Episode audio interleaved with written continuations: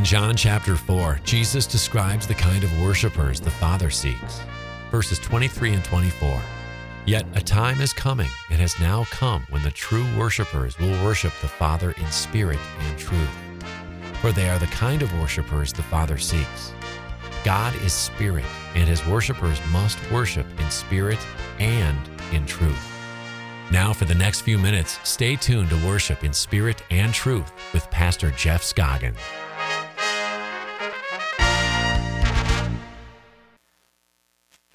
Let's bow our heads before we begin. Our kind Heavenly Father,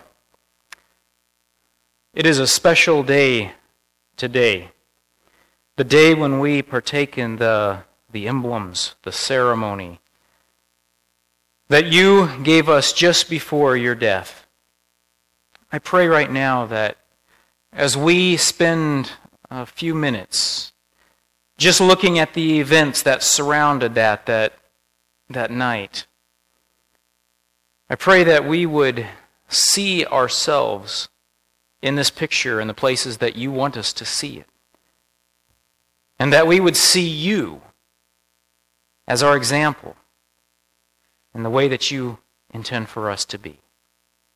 In Jesus' name I pray. Amen. Thirteen men crowded up the stairs, a, a set of stairs that would have been had plenty of room for all of them easily if they hadn't been pushing and shoving each other, jockeying for position. But as it was, they almost didn't fit. At the top of the stairs, they pushed into the room, and in the center of the room was a, a low table, the way that they used back then, surrounded not by chairs the way that we're used to, but surrounded by cushions and carpets. The table was set for a meal. In the corner was a basin of water and a towel. The men continued to push and to shove until they had each found a spot, all the while maintaining an air of, of politeness. You know how that works, right? The men glared at each other across the table as though there was some secret quarrel going on between them that none of them would admit existed even to themselves. As they settled back on the comfortable pillows, they, as their custom was, they stretched their feet outward. And then as they glanced toward the corner of the room with the basin and the towel, they noticed that something was missing. Something that was supposed to be there was not there. Usually, in that corner stood a servant who had the unenviable task of going around the room and removing the sandals of each of the men around the table and washing the street grime from their feet. It was a job refer, uh, reserved only for foreign slaves. It was the bottom of the ladder. The instant that each of the men realized that there was no servant in the room, I imagine them quickly pulling up their feet as though the thought had never entered their mind that maybe their feet should be washed. But instantly, the, the tension in the room swelled. You see, the reason that they had been politely pushing and shoving each other was because ever since they had started their trip to the house, they had been trying to get close to Jesus. What's wrong with that? Nothing wrong with trying to get close to Jesus. Shouldn't I want to be close to Jesus? They each reasoned to themselves. But inside, their, their motives weren't, weren't pure. Their desire for closeness stemmed more from a desire for honor than for love. But you see, there something was in the air. Something was going on. Something was about to happen. And they each assumed that it was Jesus was about to take his rightful place on the throne of Israel and throw out the Romans. And they wanted to be there. As close to him as possible when that happened. Judas had managed to stick close to Jesus' left side. And John had managed to stick close to Jesus' right side because they, they coveted those positions more than the others did. But that did not stop the others from noticing and resenting what Judas and John had accomplished. In fact, it made them feel a whole lot better about their own personal ambitions, you know? They, at least, were not acting on their ambitions. They, at least, weren't acting like those two, the nerve. They hoped that Jesus would notice and shame Judas and John, and by so doing would, you know, honor them for their restraint and their unselfishness. But now a new element had sprung upon them when they noticed the lack of the servant. They knew the customs. They knew the way things were supposed to work.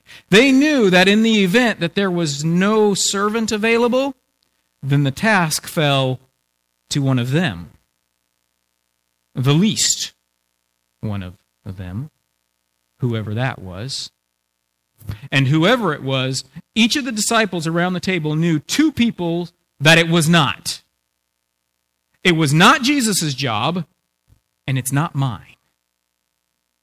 Therefore, it has to be one of the other disciples. And I imagine Jesus looking at each one of the disciples in the eye, silently giving him the opportunity to become the servant and wash the other's feet. And I think each disciple understood the silent invitation. And he ignored it. As the, though he hadn't the faintest idea that anything was wrong. Servant? What servant? What do we need a servant for? The food's all here.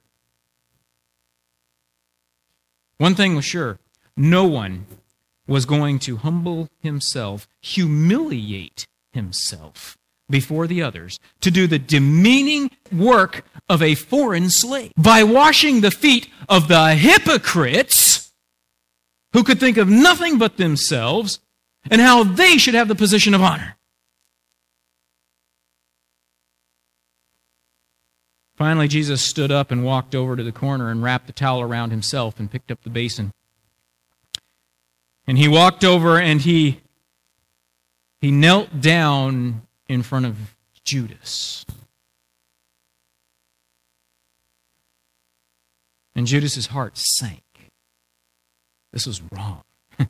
this was just wrong. But he didn't speak, and he, and he bit his lip to keep the tears from coming. And then Jesus went to John.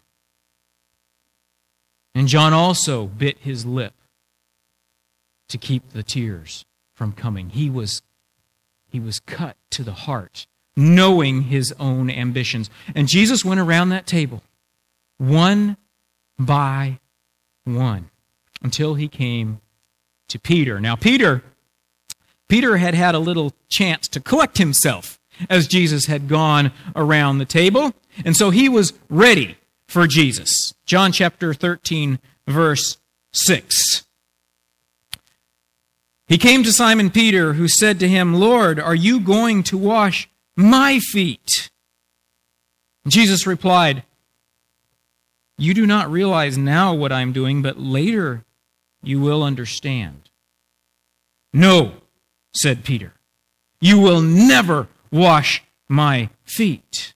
And Jesus answered, Unless I wash you, then you have no part with me.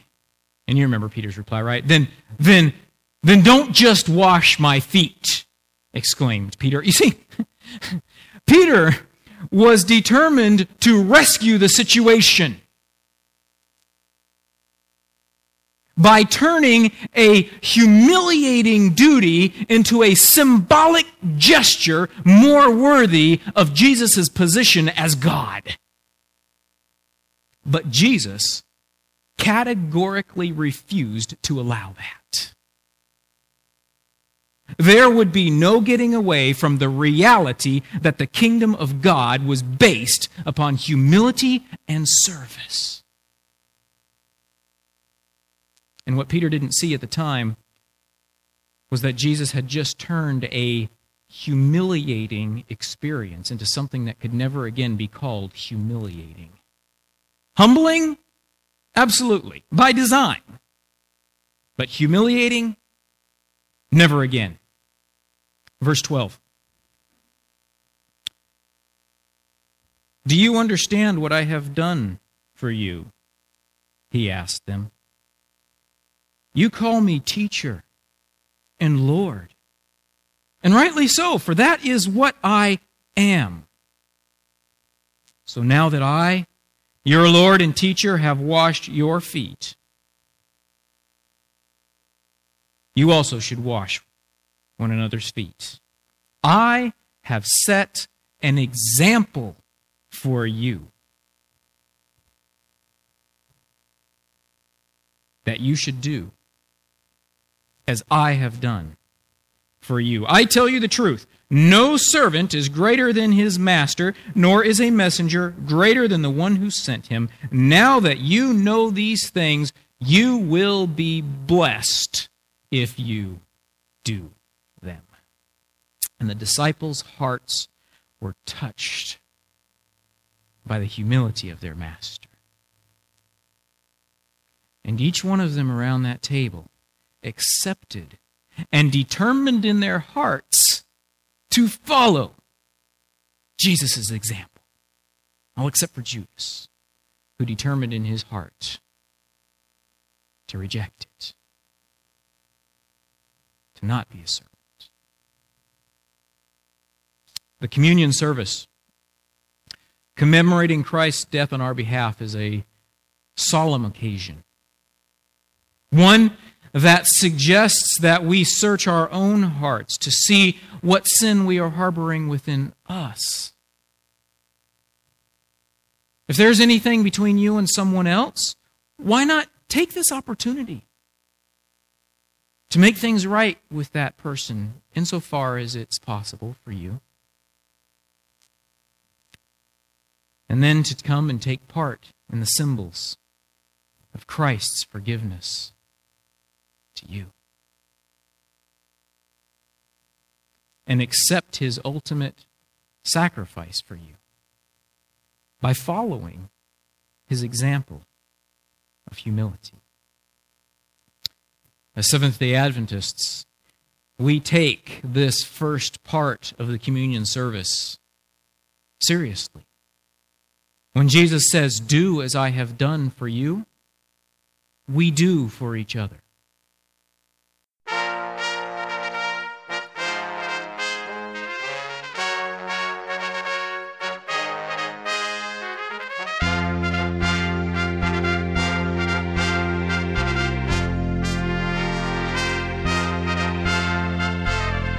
Thank you for joining Pastor Jeff Scoggins today for Worship in Spirit and Truth. We would love to hear your thoughts about the program, and your financial support is also greatly appreciated so that we can continue bringing you these kinds of programs. Tell your friends they can find the program Spirit and Truth right here on this station. Stay tuned for contact information and more details from your local station to follow. Until next time, keep your mind fixed on Jesus.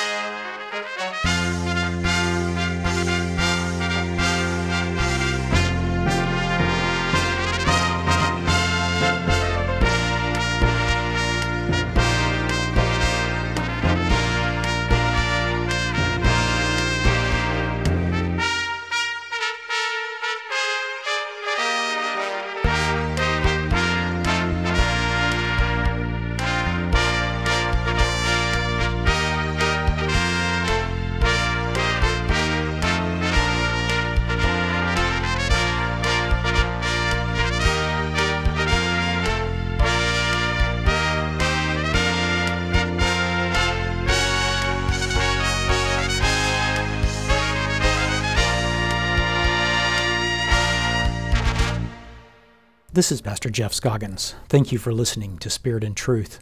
Often listeners contact me or the station wanting to know how to get a copy of a specific program or more information. All of these programs are archived as podcasts, and many of them are on video as well. You can find relevant links at my website, www.scoggins.biz. You will also find books and Bible study resources there as well. So if you didn't get to hear one of these programs all the way through or missed one in a series, you can find it by visiting scoggins.biz. That's S C O G G I N S dot B I Z.